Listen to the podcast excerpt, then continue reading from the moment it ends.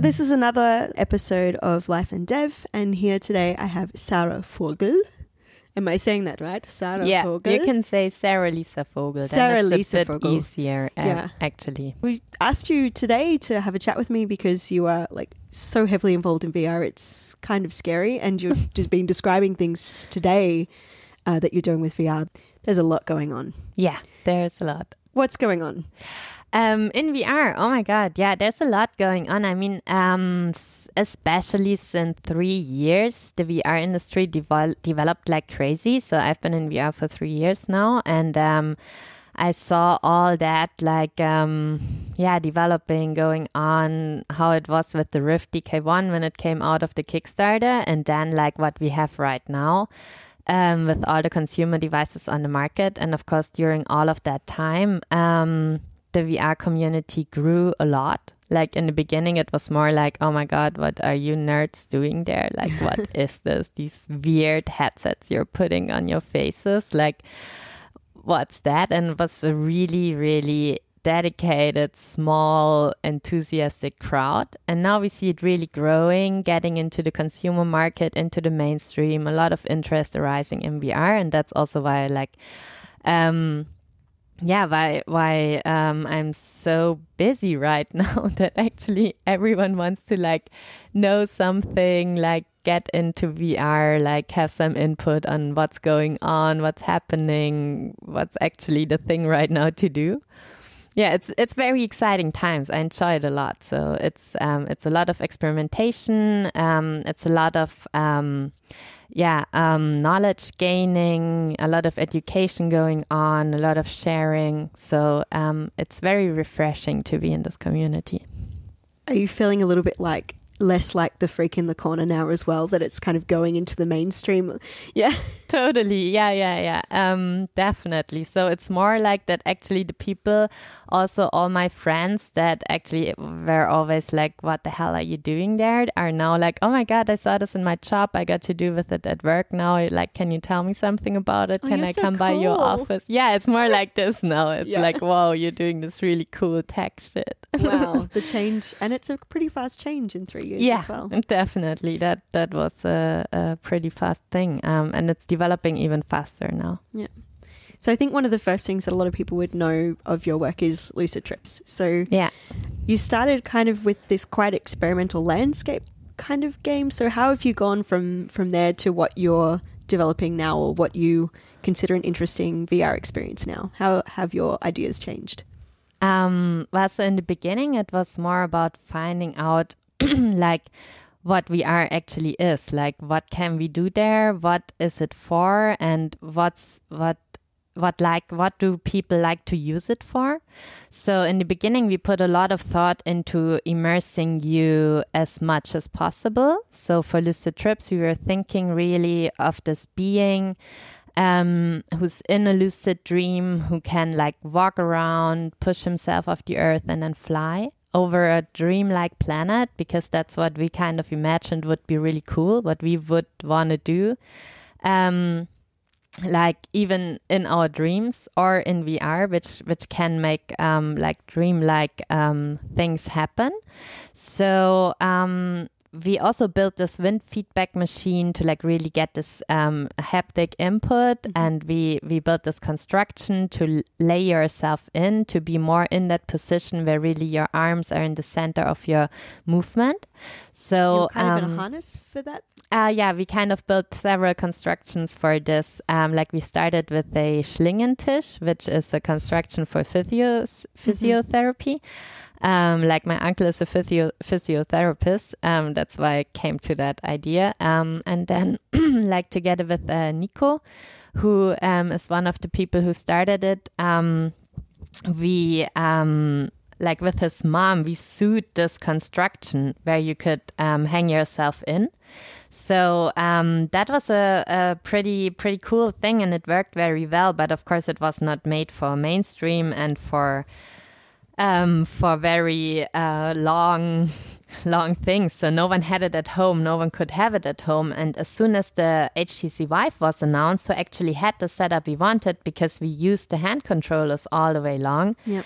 we first used the Razer Hydra with the DK1, but all of that wasn't a setup. Like we used Yeah, the to do it PlayStation Move yourself. controller Yeah. with the DK2 and all Mhm. of that stuff. It wasn't uh, made for like um, enjoying it at home. So um, actually, just through the HTC Vive, we came to the conclusion that we focus now on getting it out to uh, consumers um, for that device. And now, of course, also all the other um, developers, like um, uh, all the other hardware. Um, manufacturers like Oculus and PlayStation, they um, have the same system on the market, so it's actually perfect for for lucid trips. Um, it was the thing we did all the, all the way. Um, But by yourself. yeah. Yeah. So um so yeah, it changed from like really um focusing on um getting that very special feeling, that very special immersion when flying through lucid trips to a actually more mainstream um, approach to make it comfortable for everyone and to to make it um,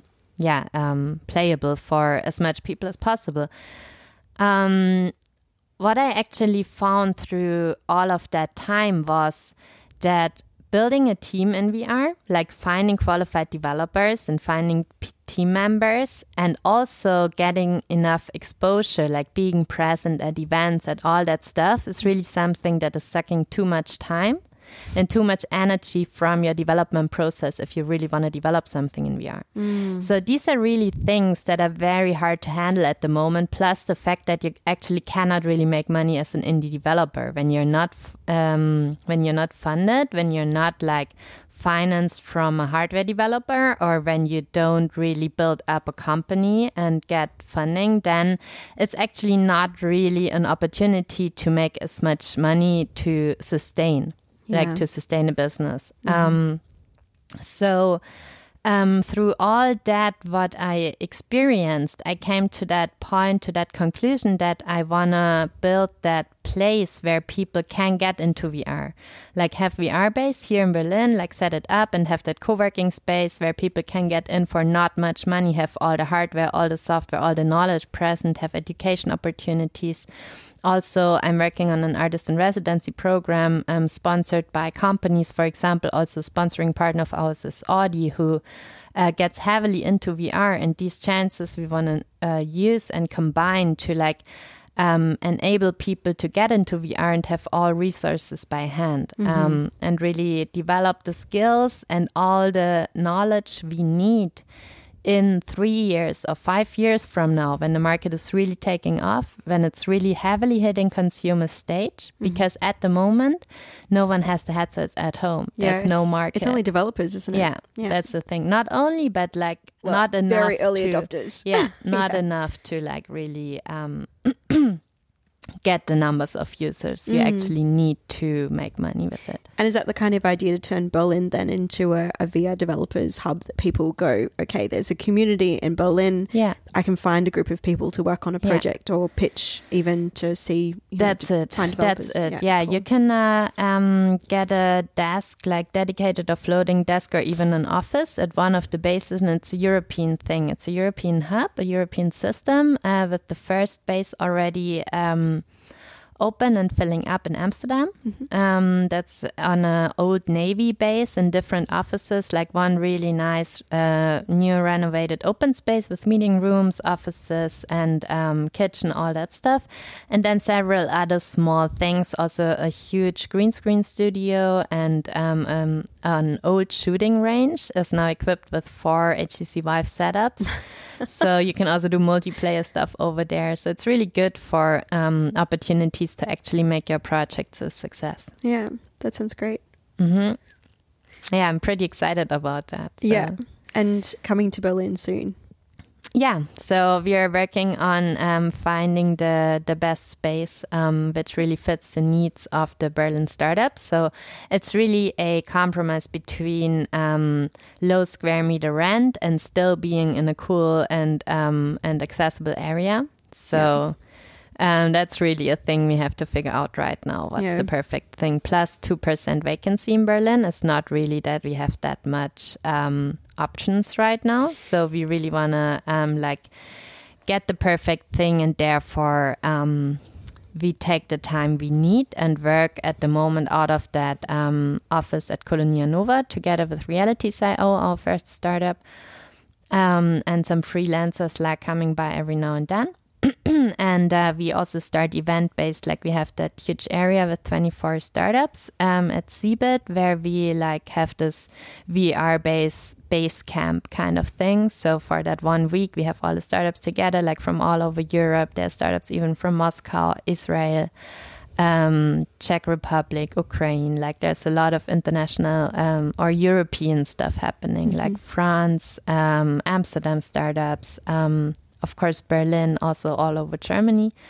Um, it's a really cool thing. I'm very excited about like how much interest there is from startups to to especially use these opportunities of like easy exposure for low costs because we get sponsors in to make it as um, cheap as possible. Yeah, yeah, as cheap as possible for startups. Mm -hmm. But al already that concept for CeBIT is actually also the thing which is happening at VR Base. Like mm -hmm. give the startup support with um, visibility, with um, like um, uh, networking opportunities and also of course like finding new team members having education opportunities like we do several workshops also during CeBIT um, also unity is coming like they're partnering with us like to educate more people to do cool vr quality content. Mm. um, so and these are of course the, the first resources for our startups to grow their teams. Yeah.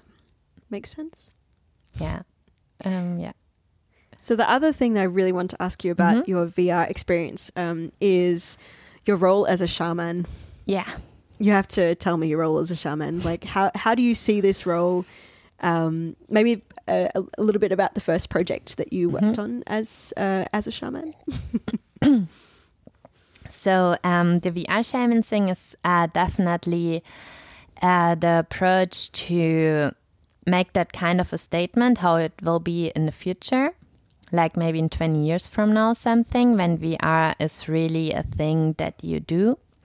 And we assume it would be a thing that you do also to, um, like, um, to escape reality, mm-hmm. to like go on a trip to maybe like you can compare it at the moment like to go on a small like weekend trip or to like do some small vacation to get out of the city go to the sea um, maybe to do a drug trip, like take LSD or something like that, just to like get something to get out of your everyday life. Mm-hmm. Um, we think VR can be an amazing option for that. That really adds value to to our um, yeah to our um, uh, exploration of places that we actually want to go to the, or that we wanna wanna explore. Mm-hmm. yeah. uh, as in locations that you really want to explore, or also like spaces within yourself, kind um, of thing. Like um, how, how both. philosophically um, are we speaking? It can right be. It can definitely be locations. Mm-hmm.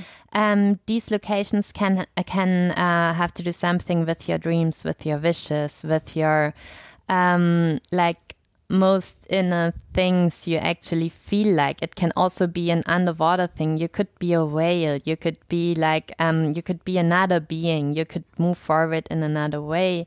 Um, you could just be, um, yeah, whatever you actually want to be. So, mm -hmm. also in the preparation of um, putting the VR out, who is the one who has the headset on, um, putting him in VR, I ask a lot of questions. So um, I try to um, get to know a lot about the person, which is also like um, what are their greatest fear, what are their like greatest wishes, um, what um, what did happen in their past, like how did they grow up, and um, like also what do they really want to see, and like curate the trip um, out of that feeling I get from that person because I also think I can be quite of an empath, like um, read in the in the answers of the person, like um, how he is or what he needs or or doesn't want to see. And um, so, based on that, I curate that trip and I take in the VR experiences or the rhythms or the um, like things I I assume the person would enjoy or would wanna uh, live through in that trip. Um, So definitely in the future, it will be some kind of AI or something that connects to your brain and um, reads out all that stuff, and then like um, um, procedurally generates that trip for you. But at the moment, it's kind of me as the VR shaman because you will need a person. Also, in that future trips, you will need someone who's in there who knows what you're seeing, what you're living through, and can therefore guide you through that virtual world. Because also, of course, the people I put into VR, they didn't really know anything about the experiences. But um, me, I knew anything, uh, uh, everything about it. I knew how to get forward or anything if you if you don't know what to do.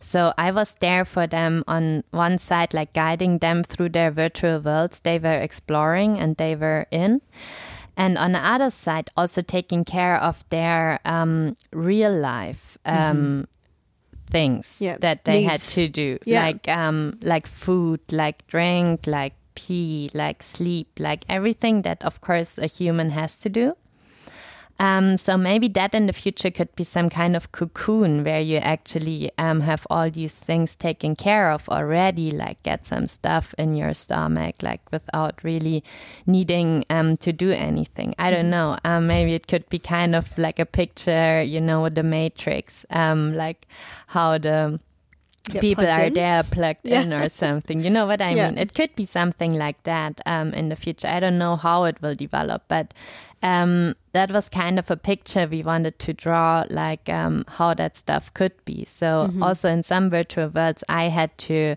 like remote control Thorsten with um, the the trackpad um, because he had no option to actually move forward because the rooms were still so crude, like the virtual reality he was in. So he was really taking all his trust, um, uh, like putting it in me because I was his guide in both worlds, kind of. I guess you've talked about it so far in kind of two main aspects, which is like the physical caring of somebody and also the caring in game of somebody to an extent. But what sort of um, emotional and psychological care and support did you have to provide? So um, it was very, very fascinating for me, but because it was really these two aspects, and they they were um, kind of focused on him being there in reality with his body, but definitely only his body and his body functions that I had to take care of. So I had to feed him, and I have to hand him drinks, um, food, all that stuff, so that his body could function. He also like took pills that he didn't had to poo but still he was like having stomach pain and like Yeah. farting and stuff. So it was just his body really being there and like doing what a body does. Yeah. also when he had to pee i i handed him these like um granulate pee bags where he like peed in and then like uh, uh tossed it into a bucket. But in the end they were out and it was sunday. And then like these people from the game science center put this bucket there with like cat powder um, so he peed just into this bucket with cat powder, you know, that stuff. So it was just really his body being present and Yeah. wanting to do stuff. But then on the other side, online or in game, it was really his um, mind doing things with his avatar, and his avatar wasn't bothered by all of that stuff. It was always present, it was always doing stuff, it was always connecting to people. Like he was always um, in VR chat in these social rooms, very much like really um, uh, having relationships. Um, uh, grown out of that um, presence in the in the social rooms. They were totally supporting him. They were really getting in touch with him. They're building an avatar for him, and they were building the room we were in. So it was really there was so much. Um, so so much excitement from the community about him being there and um, i had to take care that he really understands them with the microphone. We had issues with sound. We had issues that the computer or the program crashed. So i had to restart. So i had to take care that he is present in the virtual world. So his, his mind is actually not bothered so much by the technical res- restrictions Because I guess this would bring you out of what you were yeah doing quite a yeah lot as well. that's the thing Was he using controllers as well? Yeah. Yeah. So He he's using this is also the funny thing too because you're having like um yeah, i guess in you're seeing feedback of your body moving Yeah. and you are moving in a physical space. It's I also had to take care of his body, like to be in the right place in the real world. Like he once said, be- beside the couch when I had a moment where I didn't watch him. He sat down and really hurt his ass when he was falling down because he thought there was the seat, but it wasn't there. Like Yeah. all of that stuff happened. I really had to take care that he doesn't hurt himself because he was so um, involved with that other reality. Um, I and think also disorientation happens quickly yeah. too, though, right? Yeah, um, he really lost orientation of where the room was. Mm. Um, but also, I had this experiment, experiment not only with him, but with also two other people after him, and Dunja Hayali, for example. Um, with her, I even did a questionnaire, like always um, after every hour. Um, I asked her some questions also regarding orientation.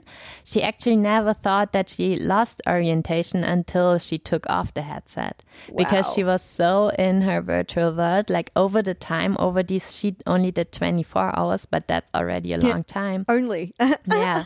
you talk about it like, oh, only. But yeah, but it's already a really a long, long time. time, yeah. And um, over this time, you really engage so much with that virtual world. Mm-hmm. You really get in there. So it's also um, noticeable for me that how over time they get much more and more used to their virtual reality, to what they do there. And um, and also like just the moment when they get out, it's it's totally weird for them. Then they also get dizzy or they they complain about like some nausea or something. But as long as they're in the world, when they're so long in there, they're just like they're really um, attached to it, kind of. The first thing that Dunja said, like, "Oh my God, it's already over. Can I go back there?" so that's also the thing. I think Um, that's a nice, uh, yeah, something nice to say about your curation skills as well. uh, what is your um, relation to them while they're in there as well? Like, how do you feel about the experience that they're in? I mean, you're monitoring it on a screen, I assume, and you Yeah. can see what they're doing physically. But how do you feel about your role in it? Where where do you fit? Um, actually, I let them mostly alone on the virtual side, um, as long as they know like how to get around. So as soon as they have any questions or or want to know anything, I'm always there to answer. But I try to really let them go um, to to make their own trip to really explore what is in there on their own, but more take care of where they are in the physical space like take care of that they don't have to take care about the physical space and can involve as much as possible into the virtual space so i try to focus as much as possible on making the experience in the physical space as not present as Yeah. possible Yeah, Um, sense. also like for example arranging chairs and stuff when um, when they are on a um, on a chair and then there's something beside them where they could um, could lean their arm on. Then sometimes i give them a hint like hey um, uh, you could grab the table if you want. And then they try to grab the table and then there's a real table. And that really makes them believe much more. So that really gives them a push and immersion all of that I think stuff. they're called lo-fi haptics, yeah moving furniture around so people can yeah, find it as yeah, they move. that stuff. Like I try to every now and then put in that stuff as Yeah. well. also for having food or something, I put a table there and put the virtual kitchen there, where the table is exactly at the spot where the virtual table is. Or for example, that experience Konrad the Kitten, where you have that like fluffy uh, real world cat and attach a controller to it, so they have the real cat in their hand, like move it around. That stuff. Um, to push immersion to a point. So, um, yeah.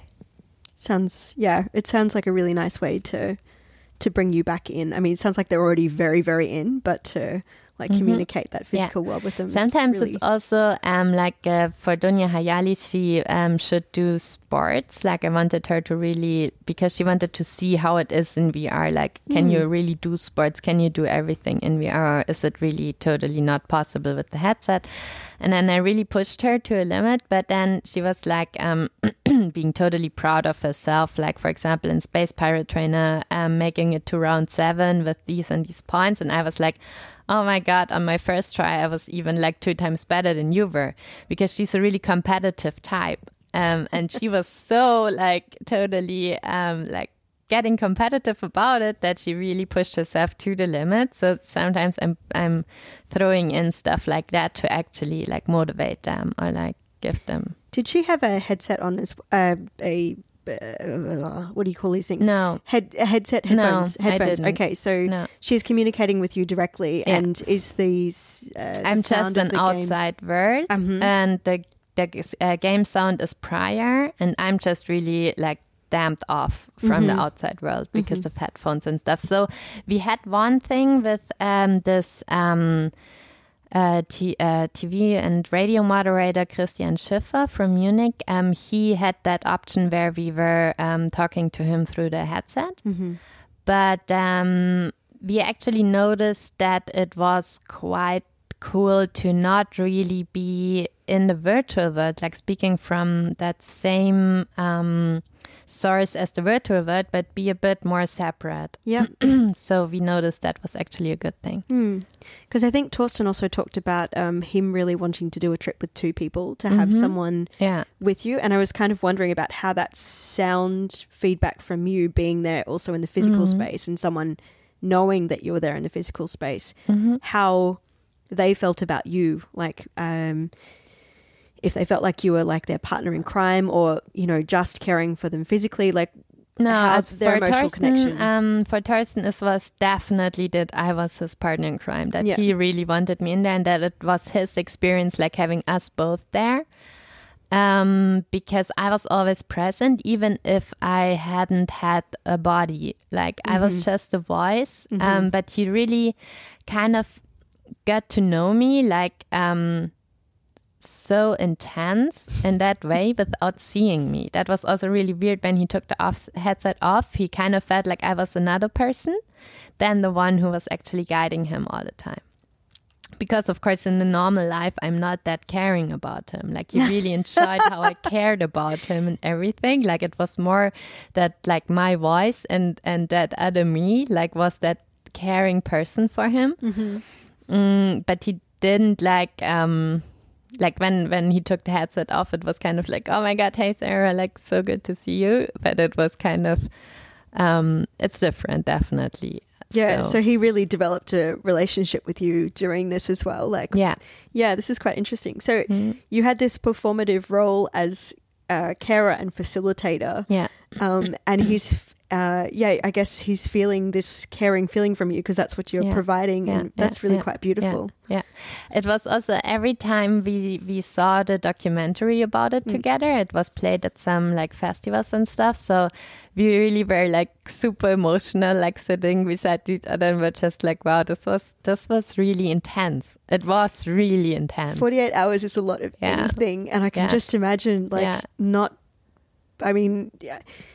If you were there with him the whole time as well, like not Mhm. eating properly, Mm. not going to the bathroom, that's a lot of strain. And then like some sleep, you guys did like Yeah. minimal amount of sleep. yeah like three hours or something That sounds really awful. Um, me you know, less none sleep. than him. None sleep. No, I, don't did know what sleep a bit, but um, uh, but like uh, less than him because it was like at one point in one night, like I noticed that the computer crashed when I like woke up because I had such a light sleep, and then of course I had to get up, like restart, and hoping like he didn't wake up and Yeah. like also we actually didn't really prepare sleeping so we just like prepared everything else because it was so much it was also pretty short term Mm-hmm. and then it was just like fuck like we don't even have blankets or anything and it was crazy cold it was january it was at the game science center which is not heated at night No, so it was it's not in a warm space cold, and anyway. i i'd like found a kind of a foam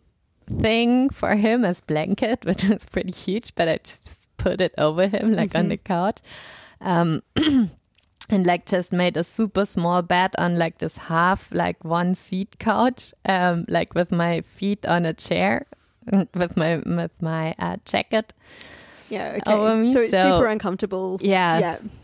Um, and if you had to like program sleep, and of course i knew all the time that we were in the live stream like i was co- Oh, getting no. comments on the live stream like that for example oh my god this girl wins the prize for sleeping in the smallest place possible and then also like um hey guys like it was always someone was on a live stream like being involved in a chat or like doing something we had a lot of viewers in live stream so it was and was also Thorsten hearing this as well, or he was, or you no, were getting it I as was I was getting uh, I was telling it to him. Okay. Like for example, also when he had a panic attack, I talked to him, like, and I, I wrote all the things that the people were telling him, like super motivating stuff. Also, some people said, like, take off the headset, you will ruin VR for you forever, and all that stuff. So, How much were you filtering in that situation? um, I was not very much filtering actually. I sh- maybe I should have filtered more, but I just read every perspective because I mm-hmm. also wasn't sure. I mean, he had a mm-hmm. panic attack. He his heart was beating heavily.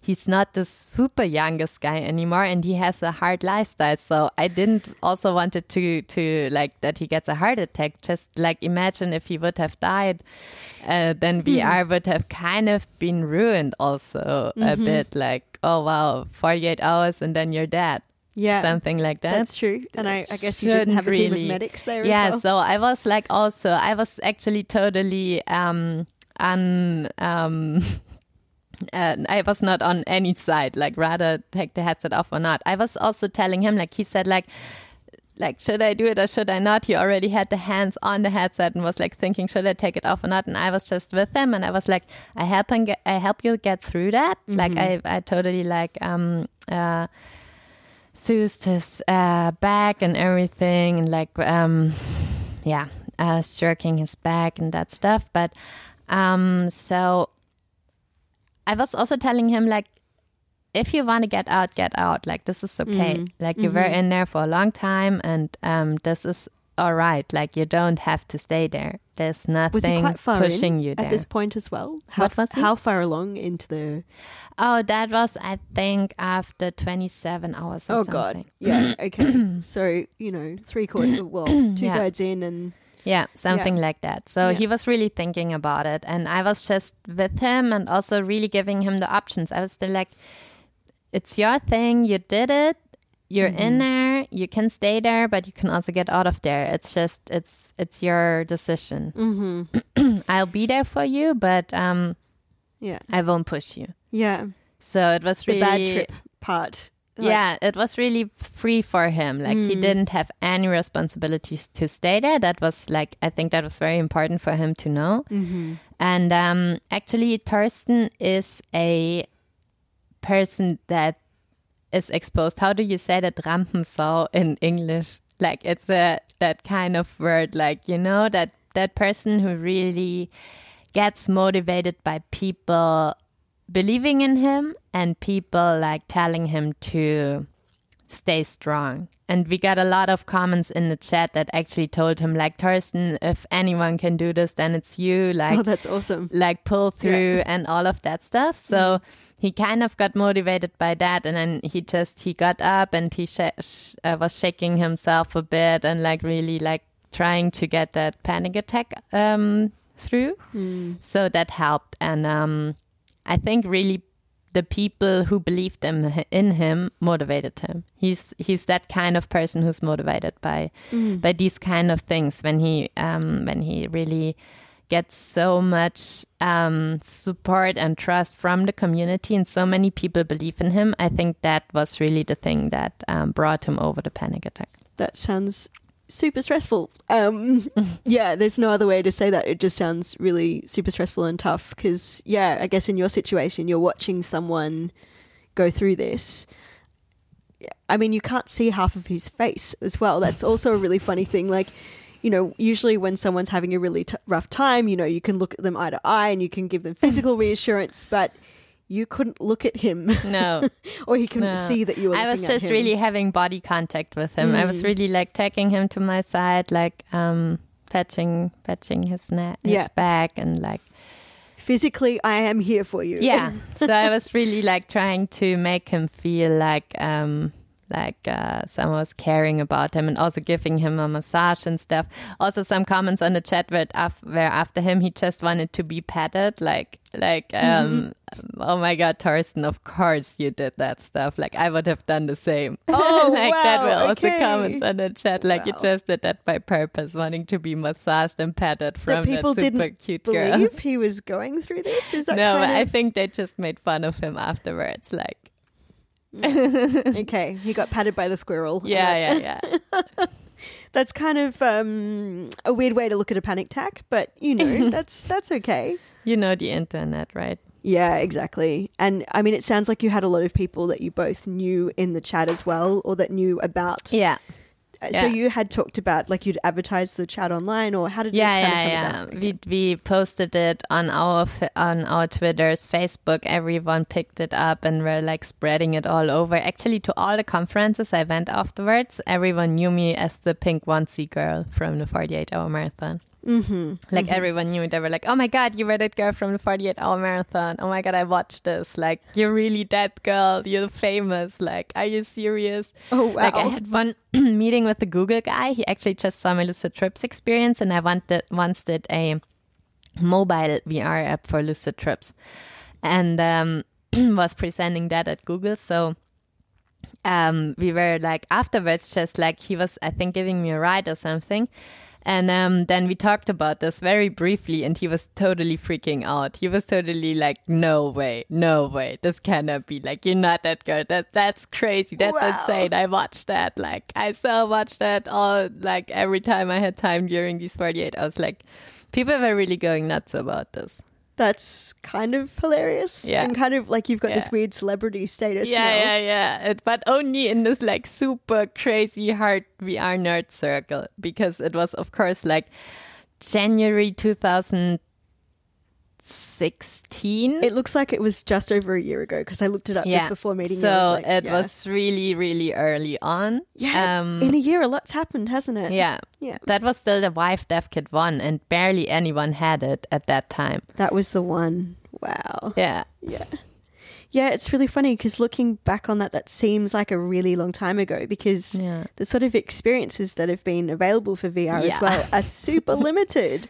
Totally. Um, I was going to ask you, so what were you planning on programming for sleeping um, VR wise? Did you program VR? No, I didn't program anything. I built him um, actually just in Lucid Trips. I built him a cave, um, like a cave um, that actually reflected um, the the surface, the outer surface, which is like this kind of a star um, s- skybox, like um, which is like have several like planets and then i had this pink light in there because he's like a maze pink so it was like a dark cave with a You bit of reflecting uh, pink light in there um, which was kind of uh, for me um, i thought a nice environment where i would like to sleep so yeah um, that was kind of the thing.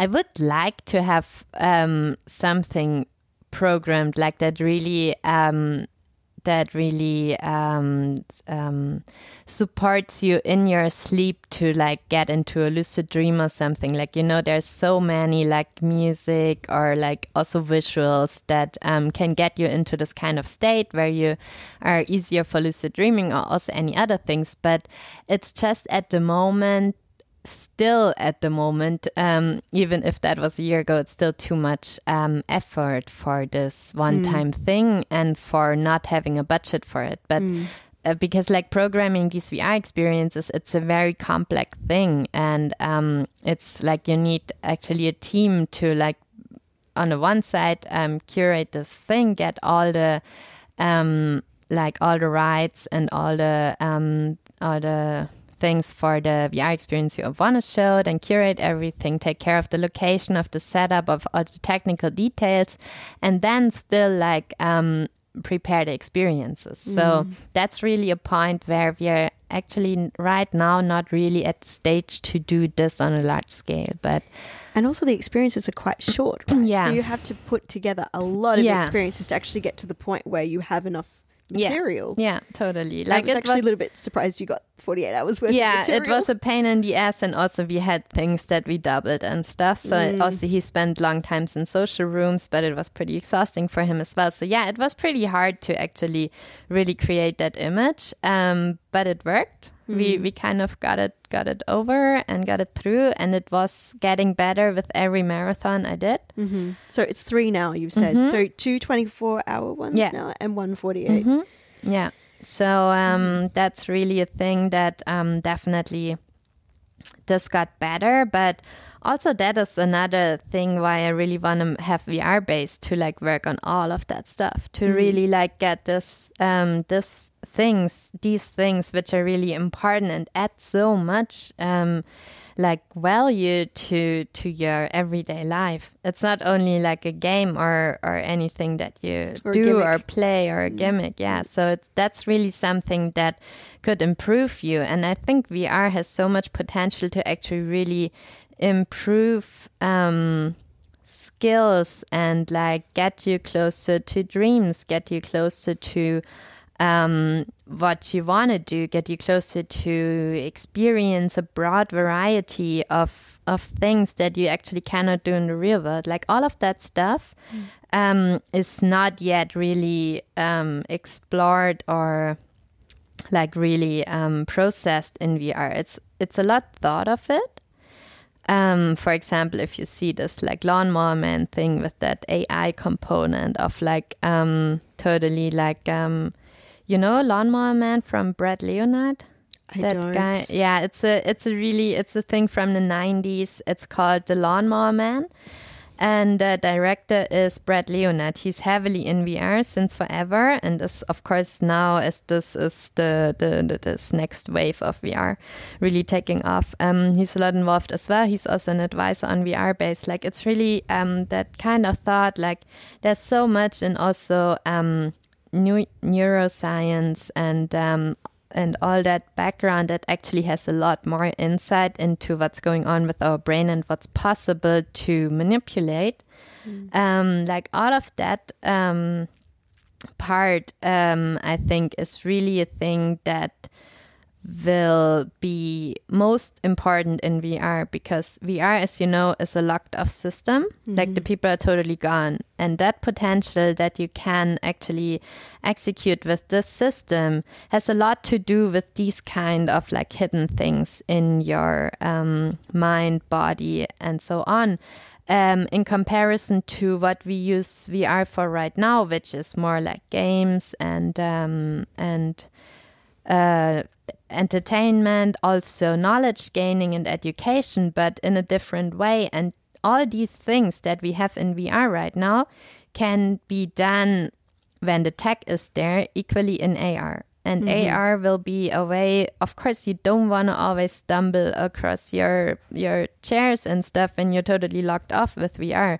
Like all these use cases which we have right now in VR, because the tech in AR is not that far or in MR, we will have them in a in another way, in a different way in AR. Um, more sophisticated and more safer for the consumer in the mainstream. Like not all consumers want to be locked off. Like Yeah. that's not happening. Also, Yeah. with play, what PlayStation, for example, is doing with um, with the audio that they pu- uh, pull in audio as soon as someone is entering the room or there's any audio source from outside, they get it through the headset, so no one can scare you off. Or the Vive, which are they do- what are they doing with the see-through camera as soon as you get too close to walls? All of that stuff is like preventing it a bit. But you know, there's like different like um, real strengths that um, these mediums have. And I think VR is definitely something for these, um, yeah, deeper connections that you can enable, like more in that neuroscience, dreamlike backgrounds. Yeah, it's still very light at the moment, but Yeah. yeah, it sounds like it's really going to change. Yeah, I think so. Yeah.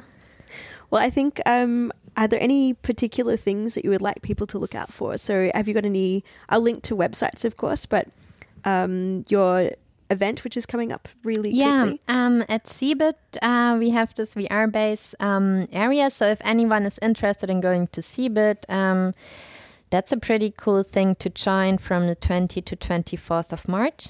It might be a little bit short notice for, for the podcast. I'm not sure when I'll get to publish it, but um, yes, but you guys are also doing lots in Berlin as well. Yeah. So we always are also very happy about like people who volunteer at events or who want to like maybe do an internship or something, who just want to get in touch with VR and later on like rent, rent a floating desk or a fixed desk at the base, become a member, like join our community. Um, if you want to get into VR, like um, that's a good chance to just like touch um, touch base with like what's going on. Cool. Thank you so much. So that was Sara Sure. Lisa Vogl. Thank you so much for today. Uh, thanks for joining us for Life and Dev. I'm Elise Terranova, and we'll talk to you next time. Bye. Bye.